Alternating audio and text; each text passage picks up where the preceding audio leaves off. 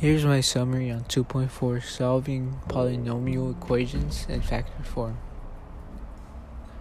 When one side of an equation is a polynomial in factored form and the other side is a zero, use the zero product property to solve the polynomial.